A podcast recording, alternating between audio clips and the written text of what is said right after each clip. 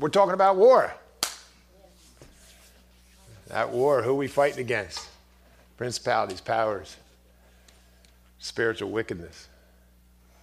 Last week, pastors talked about how we fight in the spirit, we fight with spiritual weapons, we fight with divinely powerful weapons, and we fight to demolish strongholds. Uh, my English lesson for today. Uh, I mentioned this first service. It's pretty cool. When you think about this song about fighting our battles, uh, the fight begins with what I call an oxymoron, which is the opposite of what you think a topic is. And this battle begins with surrender, which is never how we think about battles when we're fighting.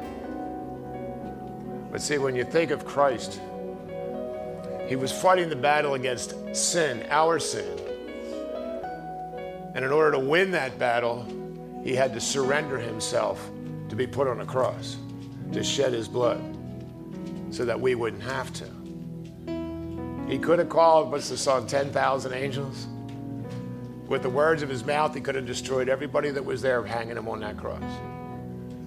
But instead, he surrendered because that's where the battle begins. See, in our battle against sin and against death, we need to surrender to the finished work of Jesus Christ. And when we surrender, then He's able to battle through us. It's kind of cool. That's kind of, I like that concept. I like the song. Uh, and it's something we need to practice because I'm telling you, you're not going to understand anything I'm talking about today unless you've surrendered to Jesus Christ. Let's pray. Father, as we now open your word, uh, I would ask, Father, that your Holy Spirit would do what he does best and speak through the power of the Holy Word of God to each one of our hearts here today. I ask that you block out the mess that goes on around in life, all the stuff that gets in the way of, of your power working through us, Father. And I pray that we'll be able to focus and concentrate on what you have for us here this morning. Jesus' name we pray. Amen. Uh, Pastor C is up in New York this weekend. Uh, guy, he's been doing some trades, getting his frequent flyer miles in. Uh, he's been getting around. Uh, so pray for him. Uh, he'll be home. He'll be coming home tomorrow, uh, driving on our wonderful highways. So just keep him in prayer as him and Lisa come back tomorrow. Um, we're talking about war. That war, who we fighting against? Principalities, powers, spiritual wickedness. Last week, pastors talked about how we fight in the spirit, we fight with spiritual weapons, we fight with divinely powerful weapons, and we fight to demolish strongholds. If you'll please take your Bibles and turn to 2 Corinthians chapter 10.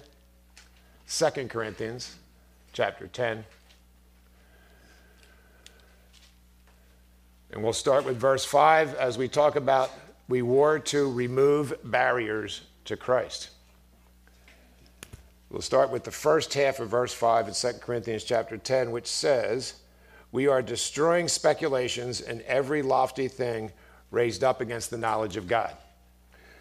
Speculations and lofty things is Paul's definition of verse 4, because verse 4 says, for the weapons of our warfare are not of the flesh, but divinely powerful for the destruction of fortresses. Those fortresses are the speculations and lofty things that keep us from the knowledge of God. So let's talk about what these speculations are. Uh, there's a definition in your, in your bulletins there, uh, but I kind of like the word rationalizations. What do I mean by that? 1 Corinthians chapter 10, please. Just back one book.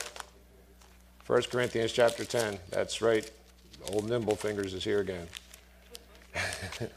I promise not to get too carried away today. 1 Corinthians chapter 10, verse 13. Very popular verse that we use a lot, and I'm going to talk about that in a minute. But let's read it. 1 Corinthians chapter 10, verse 13 says, No temptation has overtaken you, but such as is common to man. And God is faithful, who will not allow you to be tempted beyond what you are able but with the temptation will provide the way to escape also, so that you will be able to endure it. Now, a lot of times we use this verse when we are in deep distress, when you're in a life situation that has really beat you down, the loss of a loved one, the loss of your house or a job. And we like to say, well, the Bible says God's never going to give us anything more than we can handle. Hooey. That's not what it says. It says he's not going to give you more temptation than you can handle. But with that temptation, will provide a way to escape. He's not talking about life's issues. You see, if, if uh, in all of life's issues we were able to escape them on our own, who needs God? See, I firmly believe that God takes us through those difficult times and allows us to struggle through those difficult times so that we'll come to Him. Because we come to the end of ourselves and realize, oh my goodness, I'm a mess. And without God, I'm going to stay there. And we come to, our, come to Him on our knees. So we rationalize. We take this verse and we rationalize. I'm in a tough spot, but God's promised not to do it. You know, give me more than I can handle, so I'm okay. And we rationalize what that verse says, and it's not really what it says. So we've got to be careful how we use the Word of God. We can take verses out of context to mean what we want them to mean instead of what they actually mean. So when you're reading the Word of God and when you're going through the Word of God, you can't go in with a preconceived idea of what you're looking for. I want the Bible to tell me I can do this. Because you can find it if you take verses not the way they're meant to be. Instead, we go into the Bible with our minds open to God and the Holy Spirit of God to tell us what He wants us to know and allow Him to interpret what Scripture says instead of coming in with a preconceived idea. And that's this concept of speculations. It's us not reading the Word of God the way we should be. The second part is lofty things. The idea of lofty things here are barricades or barriers, something that blocks the revelation of God. I believe that these barriers, these blockades, are things that we build. Uh, they're not something that somebody else puts there, but they are things that we build ourselves. But how do we make these, how do we destroy these speculations and lofty things? John chapter 8, please. John chapter 8, verses 31 and 32. So Jesus was saying to those Jews who had believed him, If you continue in my word, then you are truly disciples of mine. And if you will know the truth, the truth will make you free. So here's Ken's rationalization. I'm cheating, I know. All right, this is what it says, and understand what it says. It says, If you continue in my word, you're my disciples. If you're my disciples, you'll know the truth. And if you know the truth, you're free. Therefore, if you continue in God's word, you're free. You get that? So, the freedom that we're looking for from these speculations and lofty things, that freedom comes through the Word of God. But it's more than just reading it. Go to James chapter 1, please. James chapter 1. Right after Hebrews. James chapter 1, verses 21 through 25. says, Therefore, putting aside all filthiness and all that remains of wickedness, in humility receive the word implanted, which is able to save your souls. By the way, how do you implant the word? Yeah, read it, memorize it. Verse 22 But prove yourselves doers of the word, and not merely hearers who delude themselves. For if anyone is a hearer of the word and not a doer, he's like a man who looks at his natural face in a mirror, and once he has looked at himself and gone away, he has immediately forgotten what kind of a person he was. But the one who looks intently at the perfect law, the law of liberty, and abides by it, not having become a forgetful hearer, but an effectual doer, this man will be blessed in what he does. So we read and we do. It's not just a matter of reading. Um, one of the things I have to be cautious of in my life, I love the Word of God. I love to read it. I love to study it. I love to rip it apart. I like to go into original language. I like to get into the little tiny details. It's what I do. I, I, I just, the more I do it, the more I like it. But I have to be cautious because I can make the book my idol instead of the person the book is about. You see, this whole book is about Jesus from beginning to end. About creation, He created us. About the fall and sin. About how He dealt with sin through His precious blood on Calvary to give us an opportunity to be able to live with Him forever. And then a picture of forever.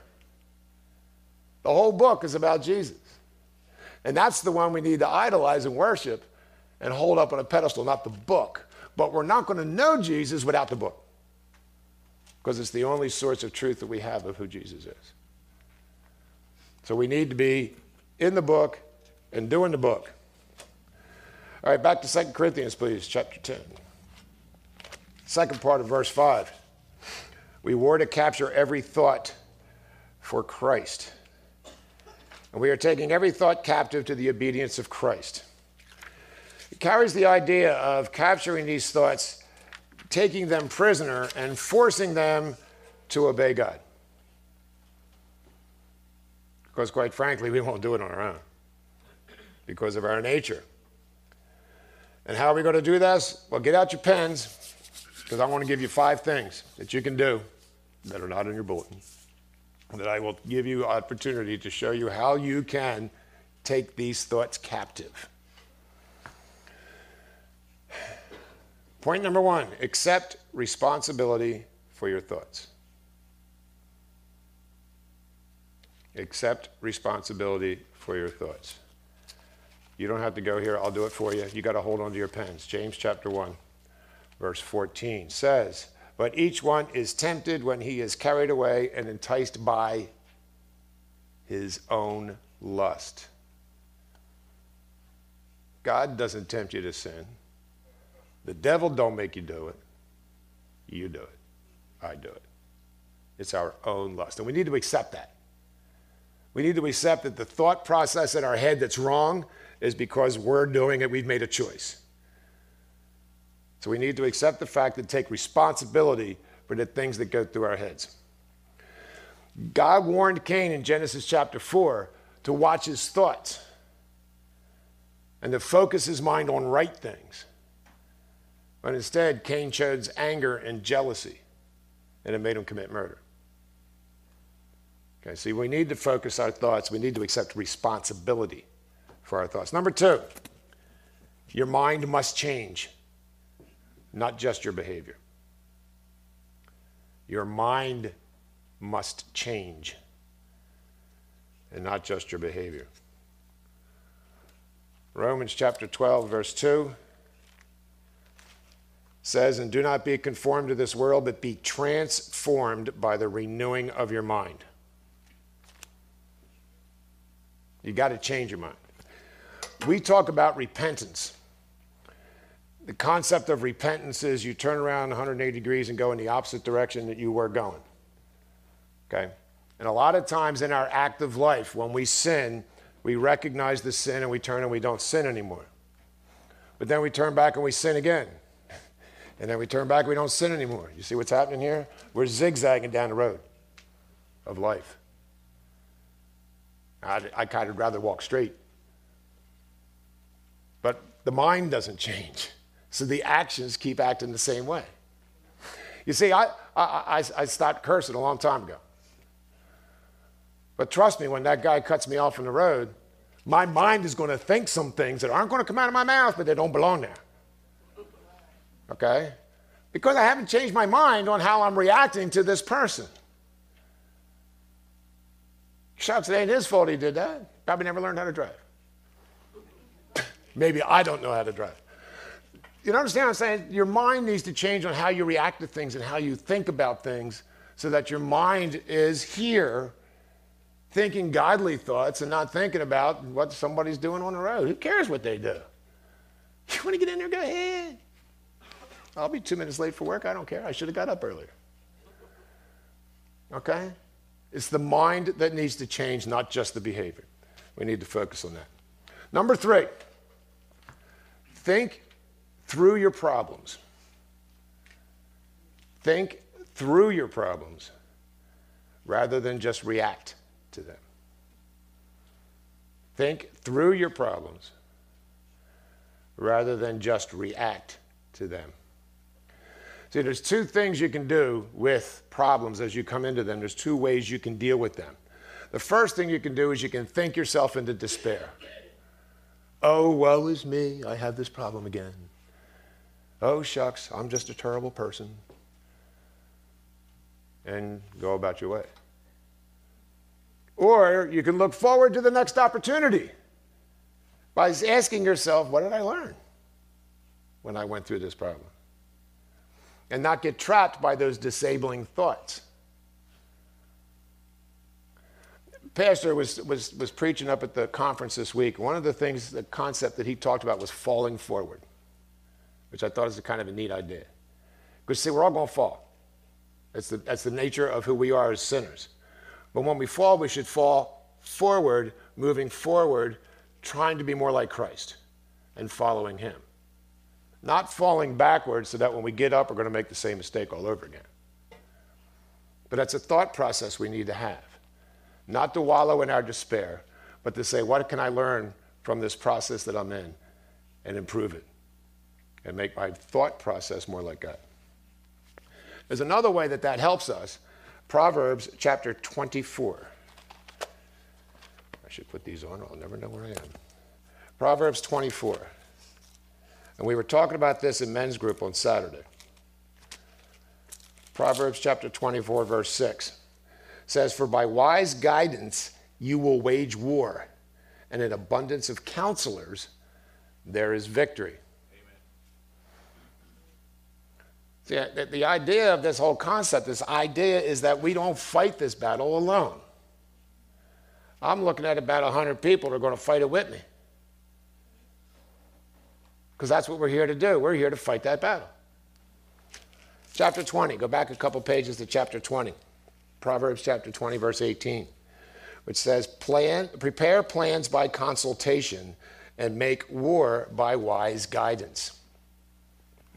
So when you thought get in the wrong way and your problems become problems, wise counsel is an awesome methodology that can help us fall forward. This is why we do church, folks. You know, I, have I've met a lot of people who say, Well, I don't need to go to church. I can sit home, read my Bible, I'm doing just fine. Where's the wise counsel? Doesn't exist. But the, the other side of this is, and Pastor talked about this last week, this is what engaged groups are designed to do. You see, we can come in here on Sunday for an hour and a half, but really, how great friends are you making in this hour and a half that you're here? Shucks, for half an hour, you're listening to me. So that's not going to help you any.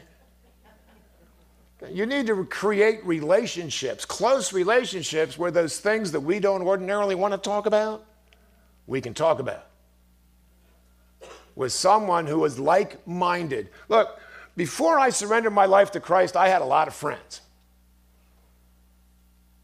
But when I surrendered and turned my life around and started following Jesus Christ, those friends fell by the wayside.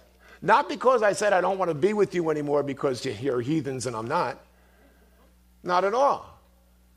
But our lives went in different directions. I'm following Jesus and they're not. Now, would I go to them now and ask them for advice on a life problem? Shucks, no. Because that wouldn't lead me any closer to Jesus. So I need Christian friends that can help build me up and help me understand and help me get into the Word of God because trust me, the Holy Spirit of God is going to use you to help me or someone else. But you've got to create these relationships with other believers where you can get yourself to a position where that can happen. That's what engage groups are designed to do. And the ladies group and the men's group, these, uh, the, the young adults and the teens, and, I mean, all these groups that gather are gathered for a single purpose to develop relationships so that iron can sharpen iron. Because if somebody who doesn't know you walks up to you and says, I heard what you said outside, you shouldn't have said that. You're going to go, and walk away. But if somebody who you know and trust and you know has your best interests at heart and loves the Word of God, goes up and says, you know, dude, you really shouldn't be talking like that, you know. You're probably going to listen. So that's why we do engaged groups. That's why we do women's group and men's group. You need to be part of that stuff. Church is more than an hour and a half. This is a body. All right, I beat that up. Next, number four, take your disabling thoughts captive through confession. Take your disabling thoughts captive through confession.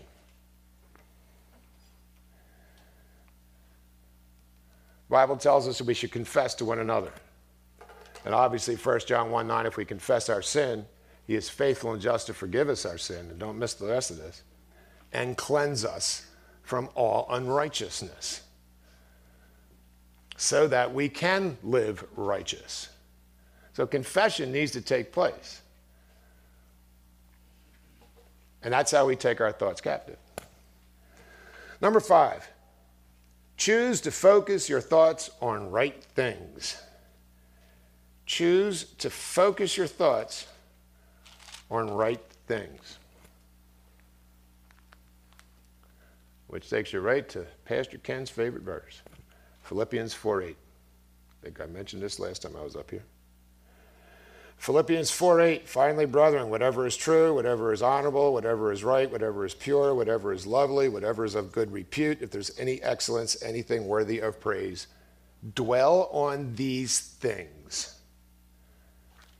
That's your choice. You can choose to dwell on those things, or you can choose to dwell on something else. God designed us that way to make a choice. So, what's your choice?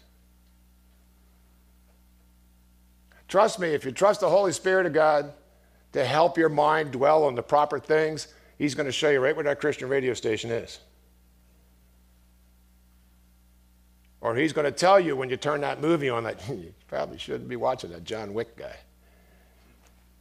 Because it's probably not the kind of movie you should be entering into your head. Okay? You need the discernment of the Holy Spirit to help you choose what to put your mind on but it's your choice. So if, you if you find your thoughts wandering in the wrong direction, start thinking about what your choices are. And what kind of decisions, what kind of choices have you been making? Okay? Just, just ask him to reveal to you. God's pretty cool about that. If you ask him to reveal to you what choices you're making that you shouldn't be, he will tell you. Using one of those wonderful people you're fellowshipping with in church. Trust him. Trust him. He will do it for you. All right, back to 2 Corinthians chapter 10, please. And we're going to go on to verse 6. Actually, I want to kind of carry verse 5 into verse 6. Understand that these number divisions were made by some guy who wasn't really in the letter when Paul wrote it. So. But he says, taking every thought captive to the obedience of Christ, and we are ready to punish all disobedience whenever your obedience is complete. Turn back a page or two to 2 Corinthians chapter 7, verse 1. And I went past it. Bless you. Therefore, having these promises, beloved, let us cleanse ourselves from all defilement of flesh and spirit, perfecting holiness in the fear of God.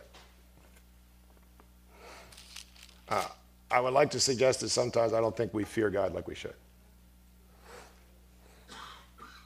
Uh, I, I, I, really believe that there is an attitude, uh, and probably because I've been there and I've done it myself, that I'm okay because we live in the age of grace.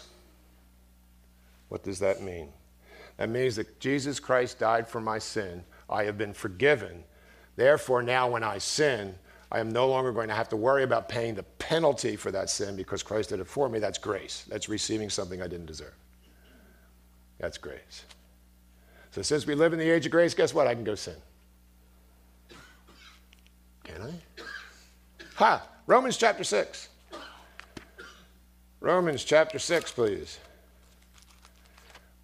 And we're going to be here for a while, so you can pull all your fingers out of the Bible. Romans chapter 6. See, sometimes we don't speak about punishment of disobedience because we live in the age of grace. But Paul says in Romans chapter 6, verse 1, What shall we say then? Are we to continue in sin so that grace may increase?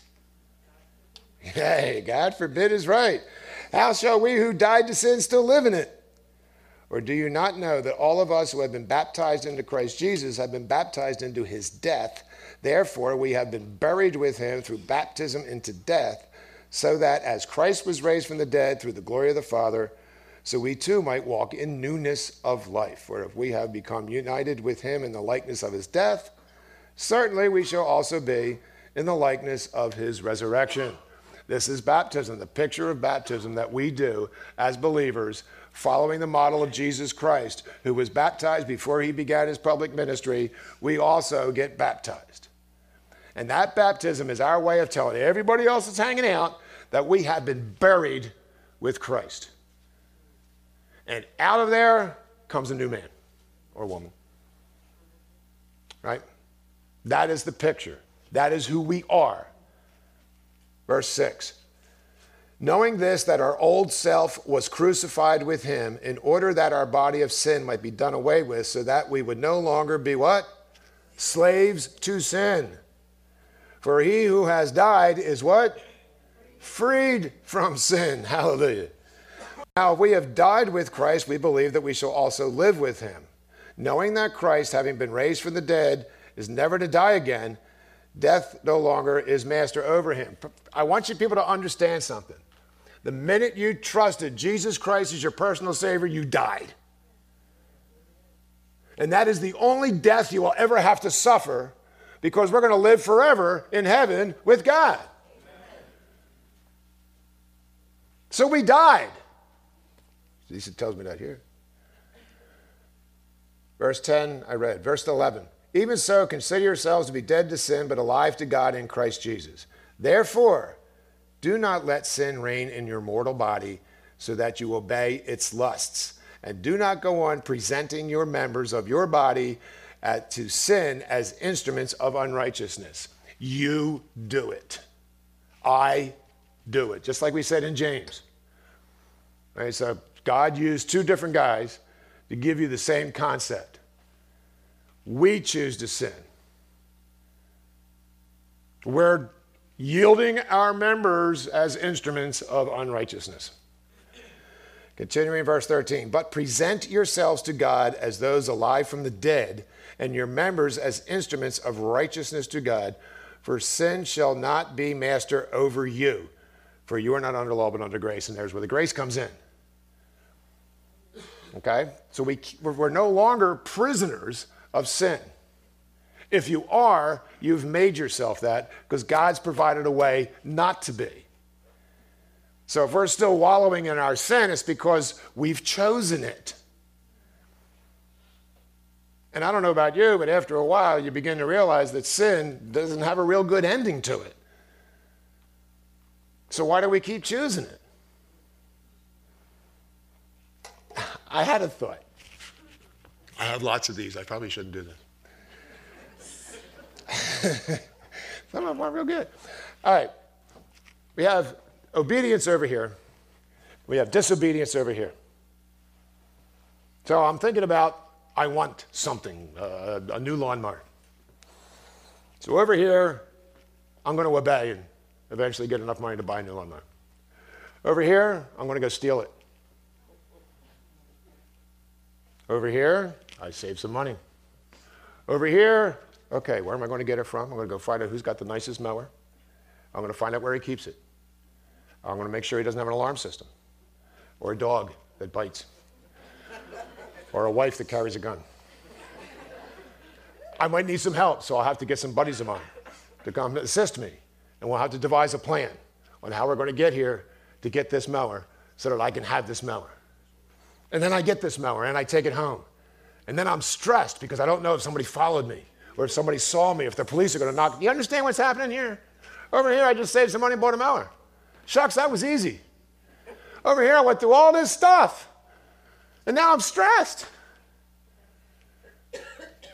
It's so easy to obey and so hard to disobey, Yet we choose disobedience. We choose the hard way. You want to know why your life's full of stress? You're over here stealing lawnmowers.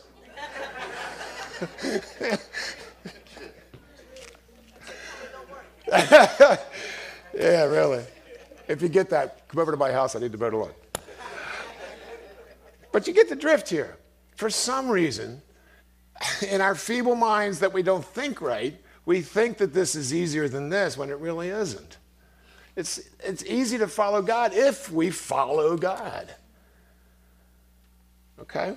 I, I, I, can't stress this enough, folks. Um, let, me, let me continue on. Verse 15. What then? Shall we sin because we're not under law but under grace? May it never be. Do you not know that when you present yourselves to someone, listen, as slaves for obedience, you are slaves of the one whom you obey, either of sin resulting in death or of obedience resulting in righteousness. You probably never really thought of yourselves as slaves today, but we are. Every single one of us is a slave to something because we're going to obey something. You might be obeying yourself. So you're a slave to yourself. Not a good place to be. Verse 17, but thanks be to God that though you were slaves of sin, you became obedient from the heart to that form of teaching which you were committed. And having been freed from sin, you became slaves to righteousness. We just got to choose that. We just got to accept that. We just got to walk in that. All right, let's go back to 2 Corinthians, and I'll finish this up here. 2 Corinthians chapter 10.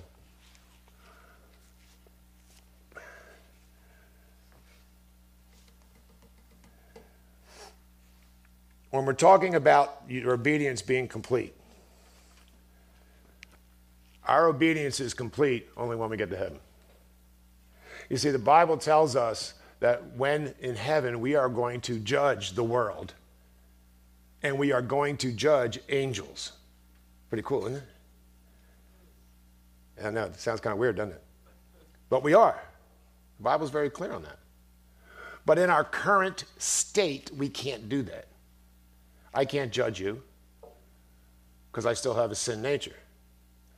So my obedience is not complete until I get to heaven. And that's where we will see the punishment of disobedience for those who have never trusted Christ. So that's what that verse is talking about, just so you know I don't miss that point because you're going to sit there and go, "I oh, never did talk about punishment. I don't understand what that meant." Now you know, or maybe you don't. All right, look, the war for complete obedience begins with the Word of God. Okay, we don't know Jesus until we read it. We really don't. I always encourage people, especially young believers, read the book of John. The book of John is one of the neatest gospels that really shows you the heart of God and to understand who Jesus Christ really is. But through the book is the only way we're going to figure it out. And I'm going to share it with you this way. You do not have to turn all these places that I'm going to, but you may want to write them down. Starting with Joshua chapter 1, verse 8, which says, This book of the law shall not depart from your mouth but you shall meditate on it day and night, so that you may be careful to do according to all that is written in it. For then you will make your way prosperous, and then you will have success. So the book, the Bible, the ideas, the concepts of Scripture shouldn't leave you day or night. It should always be there in your heart and your mind. You want to be prosperous? Now, I have challenged, if you look on there in the notes uh, for your engaged groups, I want you to answer that question. What's it mean to be prosperous, prosperous and what's it mean to have success? Because I'm not here to preach to you a prosperity gospel. I'm not telling you that if you obey God, you're going to be rich in money. That's not what I'm telling you. But you'll be rich. Go to your engaged group. You'll figure it out. 1 Samuel chapter 15. Verse 22 says, Samuel said, Has the Lord as much delight in burnt offerings and sacrifices as in obeying the voice of the Lord? Behold, to obey is better than sacrifice. So when we're talking about obedience, you can give all the money to the church you want. But it's obedience that God wants to see. He don't want your money, he wants your life. Psalm 119:9. Bless you. Psalm 119:9. How can a young man keep his way pure? By keeping it according to your word. You want to have pure thoughts? You want to have your thought life be right? You got to keep it according to the word of God. And trust me, if you read Psalm 119, every verse mentions the word of God. So if you want to learn how the Word of God can impact your life, read Psalm 119. 1 John chapter 2, verse 3. By this we know that we have come to know him if we keep his commandments.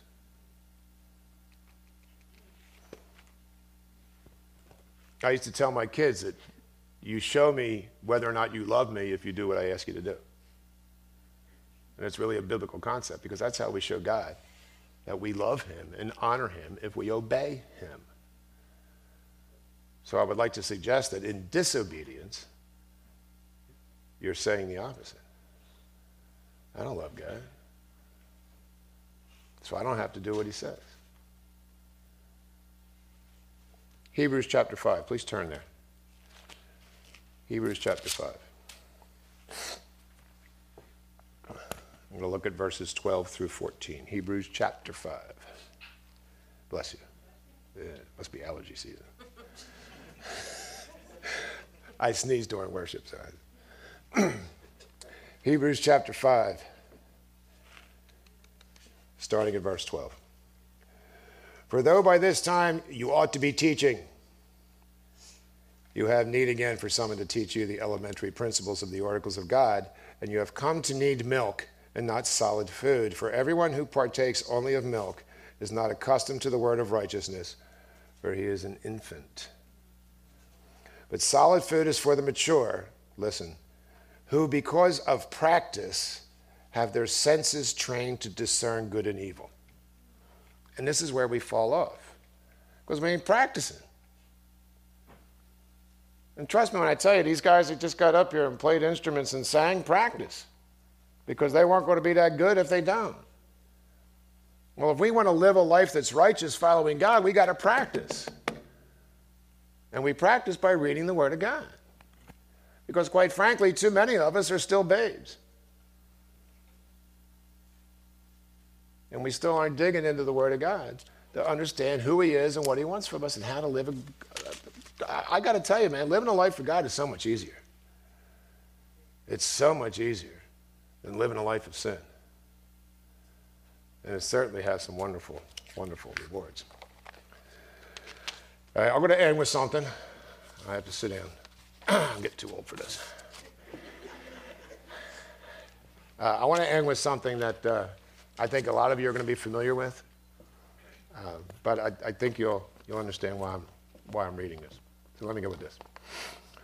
When we walk with the Lord in the light of his word, what a glory he sheds on our way. While we do his good will, he abides with us still and with all who will trust and obey. Not a shadow can rise, not a cloud in the skies, but his smile quickly drives it away. Not a doubt or a fear or a sigh or a tear can abide while we trust and obey. Not a burden we bear, not a sorrow we share, but our toil he doth richly repay. Not a grief or a loss or a frown or a cross, but is blessed if we trust and obey. But we never can prove the delights of his love until all on the altar we lay.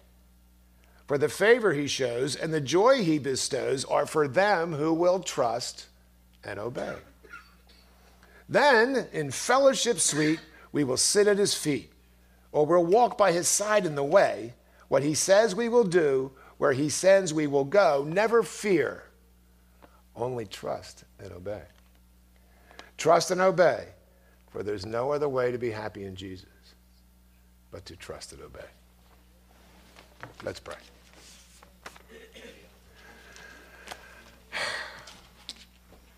Oh God, how I love your word, because in it we find the words of truth, the words that we need to hear, the, the, the, direction.